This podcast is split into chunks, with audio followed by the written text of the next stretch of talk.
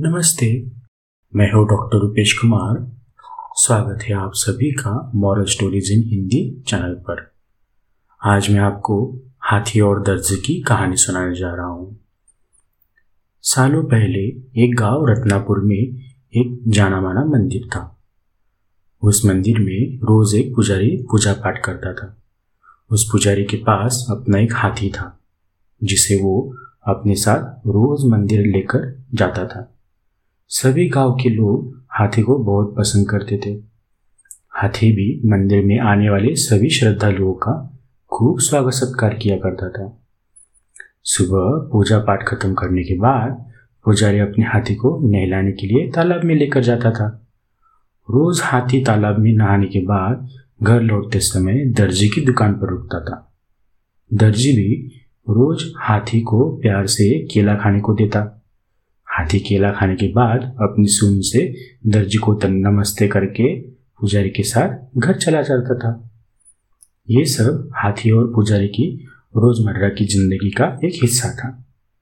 एक दिन हाथी जब दर्जी की दुकान पर केला खाने के लिए रुका तो दर्जी को शरारत करने का दिल हुआ।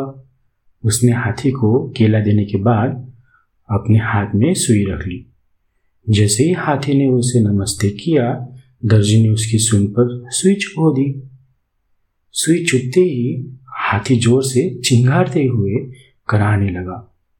दर्जी ने हाथी के दर्द का खूब मज़ाक उड़ाया और ज़ोर ज़ोर से हंसने लगा। पुजारी को पता नहीं चला कि क्या हुआ। वो हाथी को सहलाते हुए अपने घर लेकर चला गया। अगले दिन फिर पुजारी और हाथी तालाब से ले लौटकर आ रहे थे। पुजारी कुछ दूर रुककर लोगों से बातें करने लगा। हाथी रोज की तरह दर्जी की दुकान पर रुक गया। आज हाथी ने अपने सून में कीचड़ भर लिया था। दर्जी अपनी दुकान में बैठकर कपड़ों की सिलाई कर रहा था। जैसे ही हाथी ने दर्जी को देखा, वैसे ही हाथी ने उसकी पूरी दुकान पर कीचड़ फेंक दिया। उस कीचड़ में दर्जी तो भीगा ही, बल्कि उसकी दुकान के सिले हुए कपड़े भी खराब हो गए। इस सबसे दर्जी समझ गया कि मैंने कल जो किया था, उसी का दंड हाथी ने मुझे आज दिया है। दर्जी को अपनी गलती का एहसास हुआ और वो हाथी के पास भाग कर गया। उसने हाथी से माफ़ी मांगने की कोशिश की। उसने कहा, हे hey गजराज, आपने बिल्कुल सही किया। मैंने जो कल किया था, उसका नतीजा यही होना चाहिए। हाथी ने दर्जी की तरफ़ देखा और अपनी सून को हवा में लहराते हुए वहाँ से चला गया। दर्जी को मन ही मन बहुत बुरा लग रहा था।